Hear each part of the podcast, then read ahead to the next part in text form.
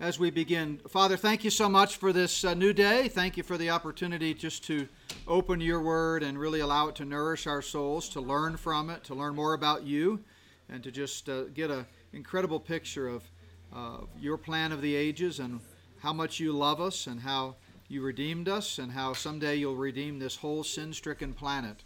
And so, Lord, we uh, commit this time to you now and we say, Come, Lord Jesus. In his name we pray. Amen. Amen. Amen. All right. Well, this is uh, our 47th uh, session in this series, What Lies Ahead. So we've been doing it for well over a year now. And I've kind of, we're getting close to the end. And so I'm kind of looking ahead and kind of sketching out how. Um, how many more of these I we, we want to have as we cover the material. And we're probably going to end up somewhere around 50, maybe a little more, as we finish up talking about uh, things like the kingdom, uh, the millennial phase of the kingdom, what life will be like then, the eternal state, uh, some of those things. And then I'll probably allow at least one week for just open ended questions. Just kind of let's review, let's refresh, let's talk about everything that we've discussed uh, over the last uh, more than a year now related to the rapture and everything that follows that. Uh, but for today, we're going to continue our study of the second coming and the kingdom. A couple of quick uh, reminders. Uh, the book that is kind of the basis for this study, there are some on the back table, or you can uh, go to notbyworks.org and click on the store and pick one up online. you can get my books, by the way, on Amazon, but I don't really recommend giving your money to Amazon, right? Give it to give it to some more worthy cause, you know, that's a gospel-centered ministry. So, but uh, we have an online store where you can get all of our books and, and, and resources. Uh, the Tuesday podcast this week was, speaking of the rapture, why you don't want to be left behind at the rapture. That was on the Christian Underground News Network, which uh, we're privileged to be a part of every Tuesday. They're standing Tuesday a guest. So if you have not yet listened to that, I encourage you to go back and check that out. And then hot off the press this Friday, just Friday, uh, I was on uh, Stand Up for the Truth with David Fiorazo. Of course, we're uh, familiar with David Fiorazo here at Plum Creek because he's been here to speak and he did some uh, interviews here. Uh, but that was a really power packed hour. Uh, the subject was Godless Agenda Government Control of Public Education. So, uh, really encourage you to check that out. That's a podcast only, of course, it's radio, but it's available at notbyworks.org. Our Wednesday study has been going really well, except we keep getting uh, hammered with snow, so we end up having to do it live stream only. And uh, looking like once again this week, there's some potential for a snowstorm midweek. Uh, so watch your emails. Uh, if you're not already subscribed uh, to the Plum Creek Chapel newsletter, please do so. If you're uh, not a part of Plum Creek Chapel, but you watch that uh, through Not by Works. Make sure you're signed up for the Not by Works newsletter, and we will let you know if it's going to be live stream or in person. Um, but hopefully, we'll be able to meet in person. Looking forward to kind of having some good discussion uh, this Wednesday. But snow, wind, rain, shine, whatever, we will have the, the live stream. Hopefully, we will also be able to have the in person meeting Wednesday night. Uh, so, this is our fifth week talking about the second coming and the kingdom. So, in our um, end times chart, we're focused in on the yellow section uh, here. And uh, this morning, we, we, we finished up with seven reasons for the second coming over the last couple of weeks. And this morning, what I want to do is talk about some key passages that relate uh, to the second coming. So, for the, at least for the first part of our uh, time this morning, uh, we're going to not have a lot of visuals on the screen. I just want to turn your attention to the text. And these are very long passages, and so rather than put them all on slides, we'll just look at our Bibles together. But the number one passage that should be in everybody's mind uh, and on everybody's list when it comes to the second coming is, of course, Revelation uh, chapter 19. Now, the Bible uh, tells a story from Genesis to Revelation. It's an unfolding of God's uh, plan of the ages that starts with creation, moves to the fall, and then to redemption, and all of God's plans and purposes in between. Uh, right now, as we've talked about, we're living in the present church age, which is called in Scripture the last days, but we are, we really believe, on the cusp of the rapture. Now, we don't know when the rapture is going to happen. it is imminent, meaning it could happen at any time. But as we see the stage being set, it sure seems like uh, it can't be much longer. So we should always be ready. Every generation should be ready and looking up and uh, awaiting that blessed hope. Uh, but boy, in this cosmic battle between Satan and his co conspirators, demons and human Luciferians, versus God, the creator of the universe, things are really heating up. And we're seeing uh, a number of indications that the stage is being set for uh, the second coming and the kingdom and the tribulation and all of these things that will happen during that time. And if the stage is in fact being set for those things, that necessarily means the rapture must be uh, even closer. So, as we think about uh, the end times through, for example, the book of Revelation, you get to chapter 19, and that's the second coming. You see it there kind of at the top of the, the screen, uh, partly highlighted in yellow there. Right there at the end of the seven year tribulation, Christ comes back. Um, the inauguration of the kingdom, the official commencement of that thousand year millennium, does not happen immediately, as you can tell from this uh, diagram, because according to Daniel 12, there's a 75 day interval between the actual return of Christ at the Battle of Armageddon when he comes back on the Mount of Olives and the start or the, the commencement, the kickoff party, if you will, of that thousand year kingdom. And uh, best we can tell, though Daniel doesn't tell us, it seems as though that 75 day interval is necessary for Christ to accomplish the necessary judgments on earth that we've talked about uh, previously, like the sheep and the goats judgment, and uh, and some of the other cleaning up from all of the battles and things like that. Uh, but at some point, uh, the kingdom is going to start. But it all begins with the return of Christ, and we read about that at the end of Revelation, at the end of the Bible. After you get through chapter 19, the only thing left is descriptions of final judgments the recreation of the heavens and the earth in sinless perfection, the destruction of the old earth under the curse of sin. So we're really getting close to the end of God's plan of the ages. And this is a, a powerful passage that I've often said I think believers need to read regularly uh, because it just fills you with awe, it fills you with wonder and hope, and it ought, ought to uh, you know, fill you with uh, reverence. Uh, and if you don't know the Lord, if you're not a believer today, then it ought to fill, fill you with terror. Because, as we're going to see in a moment, the second coming is all about judgment. And the Bible paints a picture, and the prophets of old uh, predicted that Christ would come both as the suffering servant, the sacrificial lamb, the one who would be wounded for our transgressions, or as John the Baptist said, the Lamb of God who takes away the sin of the world. Uh, he would come born of a, of a, virgin in a lowly manger, um, very unassuming beginnings, even though uh, to some, like the angels, we're going to actually look at that passage in Luke 2 as part of our worship hour this morning. Uh, it was a, a, climactic moment, a moment of praise, and, and the angels singing and so forth. But worldwide, it was kind of understated, to say the least, wasn't it? Um, but it won't be understated the second time. And the prophets uh, foretell of a time when Christ comes back uh, the second time. Uh, and this is uh, John's description of it as revealed to him by the Holy Spirit of that moment. And it'll be something that all, as we shall see in a moment, Jesus himself said this, that all the world will look upon him.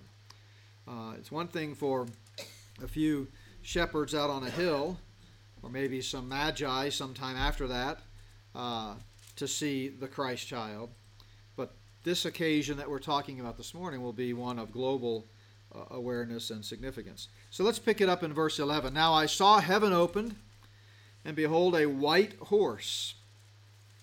Now, from a literary perspective, uh, and you know the Bible is obviously literature. It was it was a written document, and it uh, is uh, written in normal uh, rules and grammar and syntax that's characteristic of literature from a literary perspective, the book of Revelation is bookended by references to a white horse.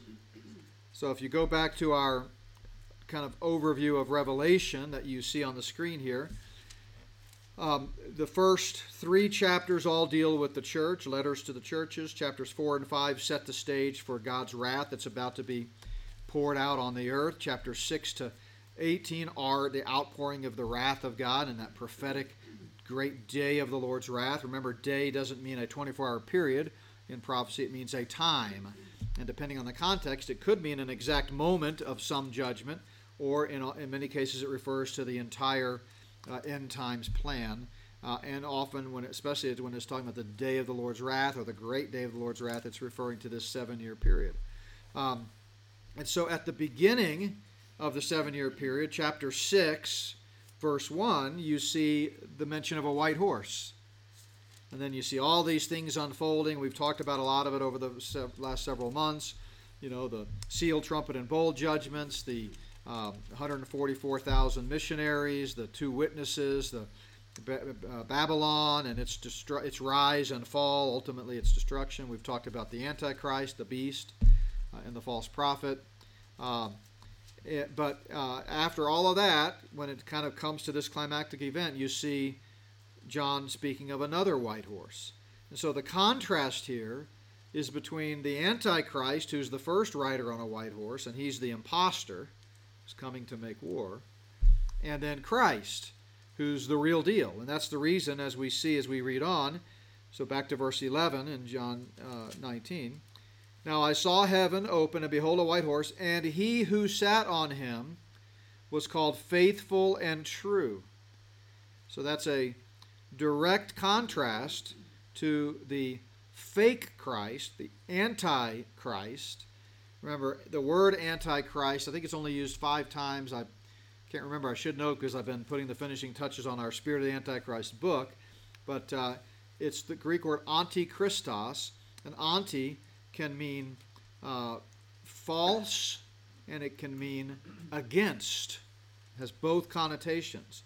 And of course, the Antichrist was both. He was both a false Christ, setting himself up as God and demanding that people worship him, but he was also, of course, against Christ. He was the embodiment of Satan who has been trying to defeat Christ uh, since he got kicked out of heaven.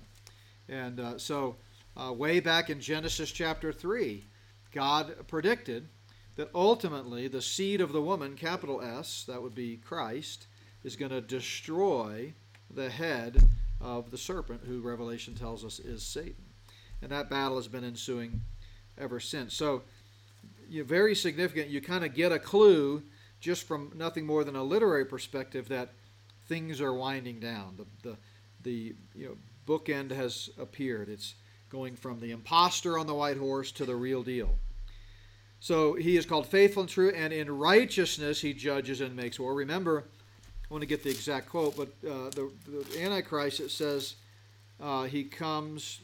Is actually verse two. Um, and I looked, and behold, a white horse, and he who sat on him uh, had a bow, and a crown was given to him, and he went out conquering and to conquer. So there's still another parallel there in terms of war, but again, the, the contrast is this time Jesus, Revelation 19 tells us, is doing it in righteousness. He makes war. Implication being, unlike the Antichrist, who did it in unrighteousness, selfish, pridefulness, with an agenda, a satanic agenda, uh, to try to defeat God Almighty. So, uh, in in he's called faithful and true, and in righteousness he judges and makes war. Verse twelve, his eyes were like a flame of fire, and on his head were many crowns. He had a name written that no one knew except himself. Again, speaking to the holiness, the the uh, uniqueness of God the Son, that there's none like him. Uh, he was clothed with a robe dipped in blood. So there you see, obviously, a reference, again, going back to the beginning of Revelation, chapters 4 and 5, that uh, theodicy that we see here uh, referenced on this chart, which is a justification for God's actions. What gives God the right to judge the world here at the end of the age? Well, the blood of Christ gives him the right. He shed his own blood, he paid the penalty, he purchased our redemption. Uh, even though we were sinners lost on the road to hell, could do nothing about that, nothing we can do to commend ourselves to a holy God. God took the first step, uh, came to earth, put on human flesh in the form of his Son, and lived a perfect, holy, sinless life, died to pay the sin penalty for the whole world, rose again, defeating death, hell, and the grave, and now is the one who rightly offers eternal life to anyone who will accept it freely by uh, grace through faith. So, uh, so we see once again this reference to the atoning work of Christ, just as we did at the beginning of Revelation. So he was clothed with a robe dipped in blood, and his name is called the Word of God. Remember, 60 years earlier, uh, uh, John had walked and talked with Christ. He'd been with Christ in the upper room. He had that intimate relationship with Christ. Christ, uh, he was considered one of the inner three Peter, James, and John. And then when uh, John, under the inspiration Spirit, wrote his gospel, the fourth gospel, which stands alone among the gospels because it's not it's not what we call the uh, synoptic gospels like Matthew, Mark, and Luke. It's the gospel of belief. It has a different angle, a different approach to collecting the events of Christ, and some 90% of what's in John is not included in any of the other gospels, but it's in John that his gospel that he begins in the beginning was the word and the word was with God and the word was God, right? And the word became flesh and dwelt among us, right? So uh, here John, the same author under the inspiration of the Spirit, many years later is referring to this same Jesus as the victorious King of Kings and Lord of Lords coming back, and his name is the Word of God. Now, notice verse 14 And the armies in heaven, clothed in fine linen, white and clean, followed him on white horses. Now, those armies, where are they? In heaven. That's us. So, this is another indication that the second coming and the rapture are not the same event because, you know, he's coming to earth. We're not on the earth, we're in heaven at this point and we're following him, returning with him to help rule and reign during the kingdom and p- perform various functions as uh, Jesus talked about during his earthly ministry. He frequently referenced uh, to the disciples that they would have a role to play in the kingdom. They would sit on various thrones. They would be in charge of various geographic regions, Luke 19. Um, you see uh, the book of Hebrews talk about uh, co-reigning with Christ in the kingdom. Uh, and depending on the, your faithfulness during this earthly life, uh, you you will either reign in greater or lesser positions of authority. That's the whole doctrine of rewards. You know, the bema judgment. Um, now, uh, everybody who knows the Lord and accepted the free gift of eternal life will be in heaven.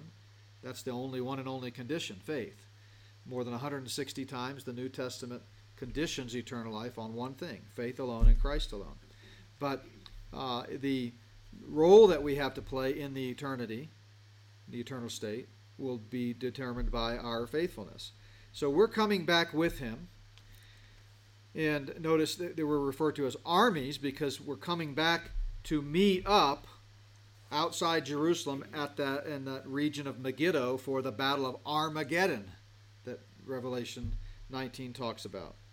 Um, so uh, we're coming back. Of course, it won't be much of a battle, right?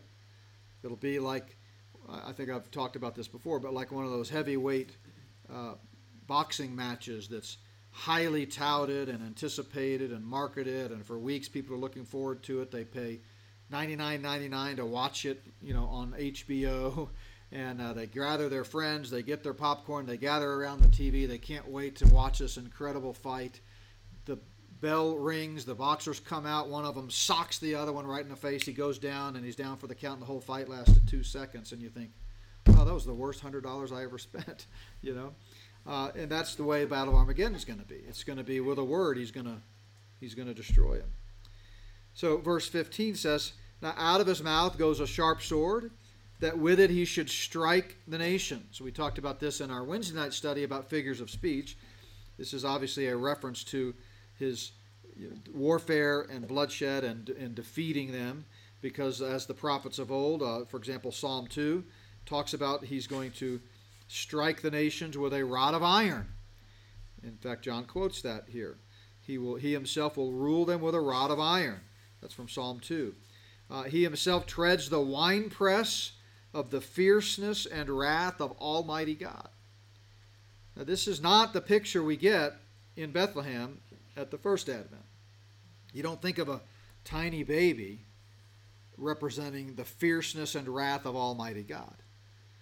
But the coming of Messiah was in two phases, just as the return of Messiah will be in two phases. And uh, the first one was to pay the penalty for sin. The next one is to judge those who didn't receive that payment that was freely offered to them.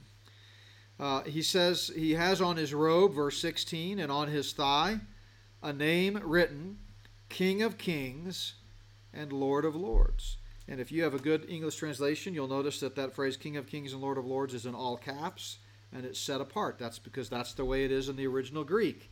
And this is just a way to set that apart. You know, I've been working on our my latest book, Spirit of the Antichrist, and uh, from all the writing that I've done through the years, you, you, I, I know that when you have an extended quote, the general rule of thumb is more than five lines, you have to indent that and set it off. You don't want a long quote that's 10 or 12 lines just put in quotations because people forget as they're continually reading is he quoting somebody or is that him talking? So extended quotes, you set them apart, and it's just a way to, to highlight. And, and similarly, the writer here, the Holy Spirit, ultimately wanted to set apart who this is that's coming back. You know, um, at the first Advent, even though they should have known, it was a little bit unclear. It was unclear until he began his ministry, and the forerunner, John the Baptist, and Jesus himself both said, you know, uh, the kingdom of heaven is at hand. Repent, right? But uh, there was no flashing light or anything that said King of Kings at the, in, in the manger. But the second time, it's going to be clear. And um, so uh, then you see the uh, Battle of Armageddon and the defeat of the beast and the false prophet and they're cast alive into the lake of burning with fire and brimstone down in verse 20.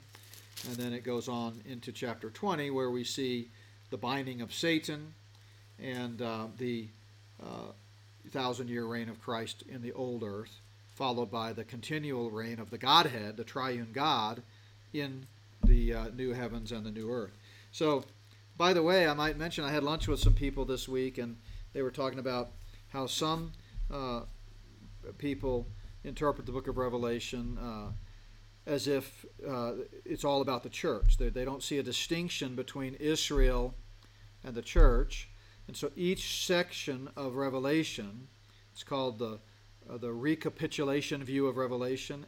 Every couple of chapters, and I have a chart on this, but I don't have it pulled up, um, but it's in the chart book. Each every two chapters they say is just a restatement of the church age. So the seal judgments that's representing the church age. The bowl judgments that's the church age. The the trumpet judgments that's the church age. Um, you know the uh, the first three chapters that's the church age. You get to chapter uh, 20 that's the church age so they believe their theology is that satan is bound up today in the present age now, i got to tell you if you think satan's bound up today I cannot imagine what life would be like if he weren't bound. But of course, they don't understand the literal, grammatical, historical approach to Scripture and the very clear distinction that God's Word paints between Israel and the church. Uh, Satan is by no means uh, imprisoned today or bound up today. In fact, the Bible says things are getting worse and worse in the present age. It's called the present evil age. I mean, why would you call it an evil age if Satan is largely held in check? Uh, it's called uh, the age where the whole world, 1 John 5 19, is under the sway of the wicked one. Well, how do you reconcile that with him being bound up today? It's just utter nonsense. I mean, it, I hate to be personally offensive, but it, it, there's just no way you can read Revelation 20 and think that's today. It's not. It's looking forward to the millennial phase when indeed the King of Kings is on the throne. And at that time, yes, Satan will be bound up in prison. Um, and uh, it'll be a time of unprecedented peace and righteousness and judgment, as you would expect when Satan's not roaming the earth, right? Remember in Job, uh, God asked Satan, Where did you come from? He said, From going to and fro on the earth. See, the, de- the earth is the devil's playground right now. But someday uh, Christ is gonna going to fix all that. So Revelation 19 is is sort of the preeminent passage on uh, the second coming. And as I read through that, I kind of uh, referenced some, some of the differences between uh, the rapture and the second coming. But I'd like to, to, take a closer look at those before we go and look at uh, some other passages that relate uh, to the second coming. But before I do that, any questions about Revelation 19 or anything else that we've said so far or comments? All right. So let me just make some contrasts, and then I want to move into contrasts between the church and Israel. So obviously, at the rapture, according to, we're going to just compare the two key passages. There are many passages that reference the rapture, and there are many passages that reference the second coming. But as I just said, Revelation 19 is the key passage on the second coming, and of course, 1 Thessalonians 4 is the key passage on the, the uh, rapture. So if you if you compare these two passages, which is where these lists come from. I'm not, uh, you know, make I'm not doing circular reasoning here where I'm saying the rapture is when Christ comes in the air, and I'm just ma- making that up, and therefore I'm saying it's not the second coming because at the second coming Christ comes to the earth, and I'm making that up. No, these passages demand that. According to 1 Thessalonians 4, Christ comes in the air. And according to Revelation 19, Christ comes all the way to the earth. Now, unless I'm missing something, coming in the air and coming all the way to the earth are not the same thing. So these have to be two separate events. Revelation 14 never talks about him coming to earth. Everything that takes place, the great reunion, the resurrection, the translation of the saints, the catching up, the harpazo, all of that takes place in the in the clouds, not on earth. So that's a clear distinction. Uh, at the rapture, according to 1 Thessalonians 4, only the saved are in view. You read that whole passage as many times as you want, you'll never find any reference to unbelievers or the unsaved. At the second coming, of course, uh, the unsaved are very much in view. And Christ is coming to execute judgment on them. And if you compare other second coming passages, like in the Olivet Discourse, you, you see explicitly both believers and unbelievers mentioned, the sheep and the goats. All right? Or in the Old Testament, references to Christ's second coming include references to Jews that are believers and Jews that are unbelievers that will be judged. So, again, another clear distinction.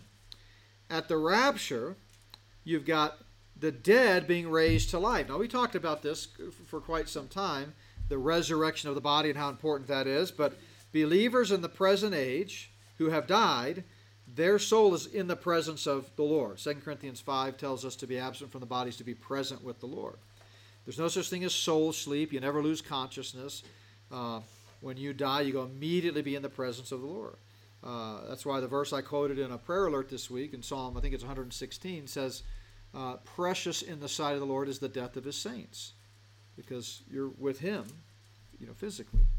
Um, but at the rapture, what happens is the physical bodies of those believers who have died is going to be reconstituted, either raised out from the uh, grave or uh, you know, reconstituted from having been burned up, wherever the physical atoms of our flesh and bone are by that time of the rapture, if we're dead and if we're believers, will be reconstituted and raised to life.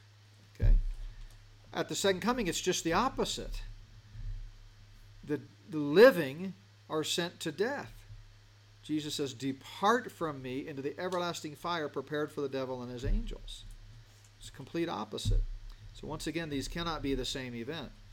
Uh, according to 1 Thessalonians 4, we go from earth to heaven at the rapture. We're caught up. Not caught down, caught up. According to Revelation 19, which we just read, at the second coming, believers are coming down with Christ, following him uh, to earth from heaven. Remember what we said? Where, where are those armies? They're in heaven, and they're riding with him, following him, coming back. So, complete switch. So, I mean, just even a basic reading without doing a lot of theological cross referencing leads you to the unmistakable conclusion that 1 Thessalonians 4 and Revelation 19 are not talking about the same event. Can't possibly be.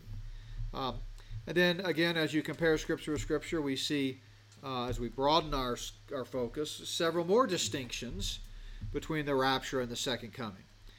Uh, immediately after uh, the rapture is the tribulation. Okay, so you see, uh, for example, Paul talking about this in 1 Thessalonians that God has not appointed the church to suffer the prophetic wrath of God. Uh, so he's going to uh, rescue us before that great and terrible day of the Lord. And then comes the rap, then comes the tribulation.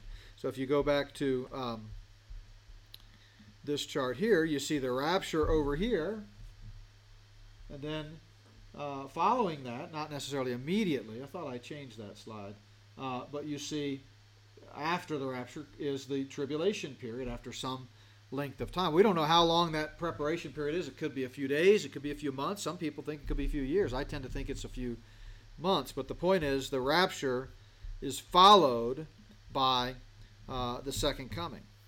Uh, the second coming, on the other hand, is not followed by the, the rapture is followed by the tribulation. That, that's what I meant. I don't know what I said, but I'm saying it right now. The, the, the rapture is followed by the tribulation. The second coming, on the other hand, is followed by the millennium. I mean, chapter 20 of Revelation comes after chapter 19. It's pretty pretty clear. Um, as I said, the rapture is imminent, meaning it could happen at any time. There are no prophecies that have to come before it. There's no fulfillment. Uh, prophecies have to be fulfilled before the rapture. Uh, whereas the second coming, there are numerous signs and specific things that happen before. We've just been studying about that for many weeks now. For example, the seal, trumpet, and bowl judgments all take place before the second coming. I mean, this chart represents some of those things, but you know, you've got the unveiling of the Antichrist. You've got the abomination of desolation. You've got, uh, which Jesus, by the way, reminds us is the biggest sign that his return is about to happen. And he tells that future nation of Israel that when you see that happen, this is Revelation 24 15, head for the hills. It's, it's coming soon. Within three and a half years, he's coming back. So there are tons of signs that the Bible and Jesus himself explicitly give to predict when the second coming's going to happen. There are no such signs as it relates to the rapture. It's imminent. The rapture is a mystery. Remember, a mystery is a uh, is information that is previously unrevealed in the Old Testament, but is revealed now in the New Testament. And in 1 Corinthians 15, Paul refers to the rapture as a mystery, right? And so, I mean, he's now revealing it. We don't find any reference to the rapture uh, in uh, the Old Testament. Second coming, of course, is predicted in many places in the Old Testament and we're going to look at some of those. And then, uh, as we've kind of said, just to restate it a different way, the purpose of the rapture is to rescue before the great and terrible day of the Lord, but the purpose of the second coming is to judge. Completely different. That's why every time, well, and here I say it, the rapture is a message of comfort. Every time you see references to the rapture, you see the idea of comfort, encouragement, exhortation you never sense the idea of warning. For example, if you look at 1 Thessalonians 4:18, it says, uh, "Therefore, comfort one another with these words." Right at the end of his discussion of the rapture, or 1 Corinthians 15.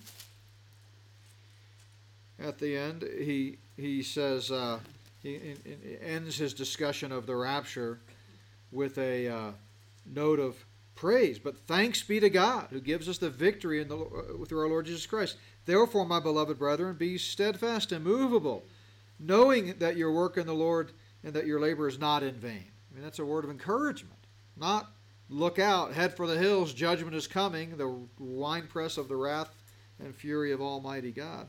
Uh, in Titus 2.13, you see the rapture referred to as the blessed hope.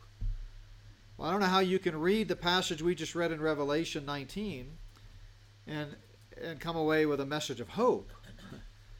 I mean, if you see the big picture and you understand that God is making going to be making all things new and this is the next step in that process, then yeah, for us it's because it's fulfilled prophecy in general, it's it's hope, but it's certainly not a message in and of itself of hope. It's a message of terror and warning.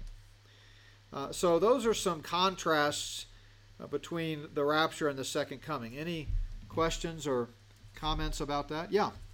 So what is the purpose of some denominations or whoever making these two seem like one incident? What's, the, what's the why behind the false doctrine? That, that's a great question. So the question is, what's the purpose of some denominations and, and Bible teachers – making these two events one, Right. right? Thinking that they're the same thing. Um, what's the why, right?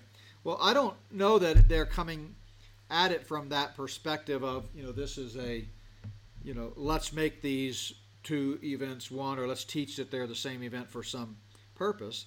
They've just been uh, led astray by, frankly, a thousand years of kingdom now theology that teaches that the church has been re- has replaced Israel. So it's replacement theology, and this is what uh, the Roman Catholic Church taught, and people adopted it, and it was just kind of the pervading view, prevailing view of the day that the church is the new Israel. There's not going to be a literal earthly kingdom for Israel because those promises were abrogated. They were when Israel rejected the Messiah, God said, "Then forget it." That's why last week we spent so much time talking about, you know, the unconditional uh, covenant promise. Remember how we, we made a big deal about the Abrahamic covenant in Scripture is simply an "I will" statement. There's no if attached. God's going to do this. It's a guarantee, and then He reiterates it through the land covenant, the Davidic covenant, the new covenant, also unconditional. And, you know, it hasn't happened yet. So either God's a liar, which is not possible, and Hebrews talks about that, God who cannot lie, or he's changed his mind, he's also immutable, he can't change. It's a, you know, we, we can take it to the bank. So they're misunderstanding the nature of the promise and they're misunderstanding the relationship between the church and Israel which, if we have time in a moment, I'll, I'll get to some of those clear distinctions in Scripture. But if you think that God's done with Israel, just think about how many of these prophecies are Jewish in nature. Um, let's put up the Daniel prophecy here. I have it, yeah. Um, everything in blue relates to Daniel's prophecy for Israel, Daniel 9. For my people and my holy city. That's Israel. So uh, we know that the first 483 uh, years of that prophecy have been fulfilled, but this chart would look a lot different if you think that God abandoned Israel, forsook his promises, and says, I'm not going to give you the rest of the promises, and instead the church is spiritually going to get to receive the benefits of all these promises. Then, then we couldn't have a chart like that. But because they do that, they, they take the New Testament and assume that, the, that it is teaching that the church has replaced Israel, then all those prophecies are irrelevant. And so you don't have a need for two uh, returns, right? There's no, because there's only one people, one group. So every time that there's a reference in the New Testament to a return of Christ, they, they assume it's the same thing. That's why I took such great uh, effort here at uh, pointing out the distinguish distinguishes from the text itself. The differences from the text itself. This isn't a theological argument. It's a let the text speak for itself. But they bring their presupposition to the text, assuming that there is no Israel. The church is the new Israel. And therefore, the only way you can have the church be the recipient of all of these promises and prophecies that are spelled out in Scripture is to spiritualize them. Because we don't have a physical temple. We don't have a physical throne. We don't have a physical, you know, altar. We don't have boundaries. We're not over there in the Holy Land. So they've got to make them all metaphorical. Is the idea back here and then up here? So does it filter down then just of pride and their sense of their works religion that they think that?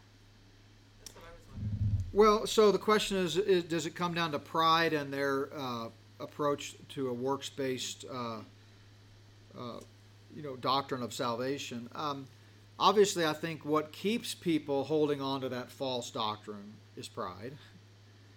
But I think it's bad hermeneutics. That's why what we're studying on Wednesday nights is so foundational. If you come to the Bible and with an allegorical approach, where you can make the text say or mean whatever you want it to mean, you're going to come up with bad conclusions.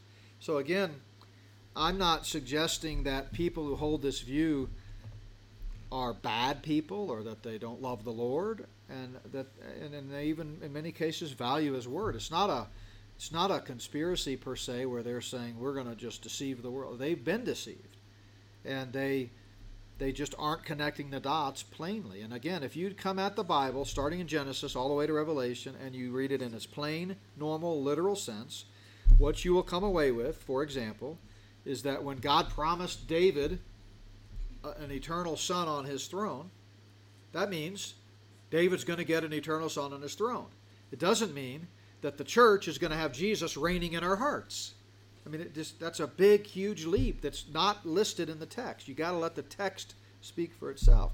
When God promises boundaries for Israel, literal geographic boundaries, I showed you that diagram last week. We mean we believe that's what that means. Uh, when God describes the temple in Ezekiel 40 to 48, we believe that's a literal temple. There's no reason not to believe that. Uh, let's go to Jeff and then back over here.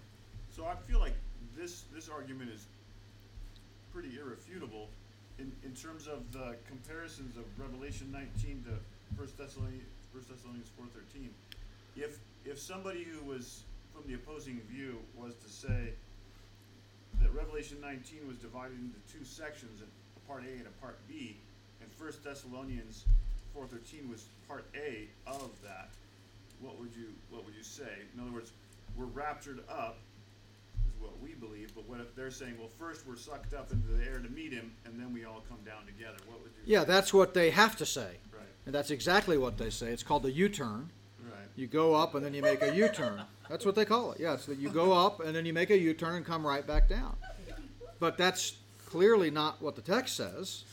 So you're you're you know you're connecting verses that have no connection, and therefore you're kind of filling in some gaps. Well, if 1 Thessalonians 4 and Revelation 19 are the same thing, well then when he talks about meeting in the air, they, they must meet him in the air and then turn around and and come back. And so then they'll again a lot of bad interpretation comes from bad cross-referencing comparing scripture passages that don't go together, like the one I mentioned when people compared uh, Psalm, I mean uh, Acts two, and the Holy Spirit coming upon like cloven tongues of fire, with Acts twenty eight or seven, where the, they built the fire on the island of Malta, and they say, "Oh, that's both the Holy Spirit." Well, it's just ridiculous. Just because they both have fire doesn't mean it's the same thing. Uh, just because they both these passages both involve Christ and some kind of return doesn't mean they're the same thing, but they'll bring in a passage which has nothing to do with this whatsoever. It's not even in the same type of literature, uh, but in Luke 15 and the story of the prodigal. And they'll say, oh, you know, the, the, the father went out to meet the son, and then they came back together. And so it's not there's not unprecedented to have this meeting, and then you're so excited that you you know you meet meet the Lord. But I mean that doesn't even make sense because in the, in that passage it's talking about uh, how Israel is prideful and thinks they have no need of repentance, and so they're like the older son who said, "I've done all this, and you never killed fatted calf for me." And but the other one comes to himself and says, "I am unworthy," and and that's when you know that's how you can be saved. So it has, and then not only that, but the it's a confusion of categories because in the prodigal son, it's God who goes out to meet. You know, it, the father is representing God. In, in their theory of the U-turn, it's us that are going out to meet the Lord, and then we come back. So anyway, it's just nothing. They cannot prove it textually. It's a complete theological uh, creation that's not taught in Scripture. Yes. So I'm going to follow up on Brianna's question. So, with like the New Apostolic Reformation movement or a Kingdom Now, are you saying that those people are just like misinformed because of years and years of doctrine, and there's no nefarious agenda there that, that they they don't recognize the rapture, and they just are focused on the second coming and all that they can do to prepare for Christ's arrival? So am I saying that there's no nefarious agenda and these people are just victims of years and years of bad theology? Well, I think uh, it, there's no nefarious agenda necessarily in their minds in, in most cases. I mean, obviously there are exceptions. There are shysters out there who know what they're teaching is wrong and they're just doing it for selfish gain. The Bible talks about that. But the average person, I, I don't think, uh, is part of, in their mind, some nefarious agenda. But is this deception about the, the return of Christ and all things related to end times? Is that overarching deception? Is that part of a nefarious agenda in the cosmic level? Absolutely. Satan's the great deceiver. The Bible says deception will get worse and worse. And if you if you have no use for end times, because if if this was a, a chart uh, from these uh, preterists or covenant theologians or amillennialists, everything on there would be wiped out because it's all figurative. It's all spiritual. It's not literal. So they, oh, you're silly. You know, seals, that's just the church. Bowls, that's just the church. That's just all metaphorical. And so basically, their end times chart is a line with a dot at the end. And then that dot, all the saved go to heaven, all the lost go to hell. It's over. That's it. There's not nothing. So, and Satan wants people to believe that. He doesn't want people to study this 16% of the Bible that is unfulfilled prophecy. We've talked about that. 2 Peter 3 predicts that people will there will come a day in these last days when people have no interest in end times theology. So, I think the it absolutely is part of a nefarious agenda at the macro level, but I, I want to be careful not to suggest that any person who's a replacement theologian is somehow part of the Luciferian conspiracy. You know what I mean, right? They're they're just unfortunately misled, and if they would let the Bible speak for itself, I think it would be pretty clear. Yeah. And it also makes God's chosen people, the Israelites, um, be neglected. I would think Yes. Satan would Right. love for people to think that, yeah, he, he wasn't able to get them saved, so they're goners. That's a great point. I mean, it. Remember, God's you know chosen nation, the apple of His eye is Israel, and He and salvation is of the Jews. We're going to see that in a passage we're going to look at in the second hour, and so by taking this approach and confusing the rapture and the second coming and not, not having an end time, a clear end times plan, you have marginalized Israel, and I think if we read through biblical history, it doesn't bode well for anybody who marginalizes Israel. I mean, God, you know, this is His holy people, His holy land. He loves them, and someday they're going to rise back to a place of worldwide global prominence when the King sits on the throne. So we'll stop there for now. Uh, but what I want to kind of look ahead to is some of the purposes for Israel and the purposes for the church. Because if you don't understand the distinction between the church and Israel, you won't understand the distinction between the rapture, which is for the church, and the second coming, which ultimately is about Israel. So, you know, there's an underlying problem here. But once we see what the Bible says about the, God's plan for each group, I think it helps you understand the big picture a little bit better. So we'll stop there. Uh, those of you that are live streaming, we should uh, kick the live stream back on for the sermon in the second hour, typically around 10 25 to 10:35, just depending on how the service flows. But sometime uh, around 10:30, give or take five minutes. And for those of you here, feel free to take a break, grab some refreshments and coffee, and we'll come back at 10 o'clock for the start of our service.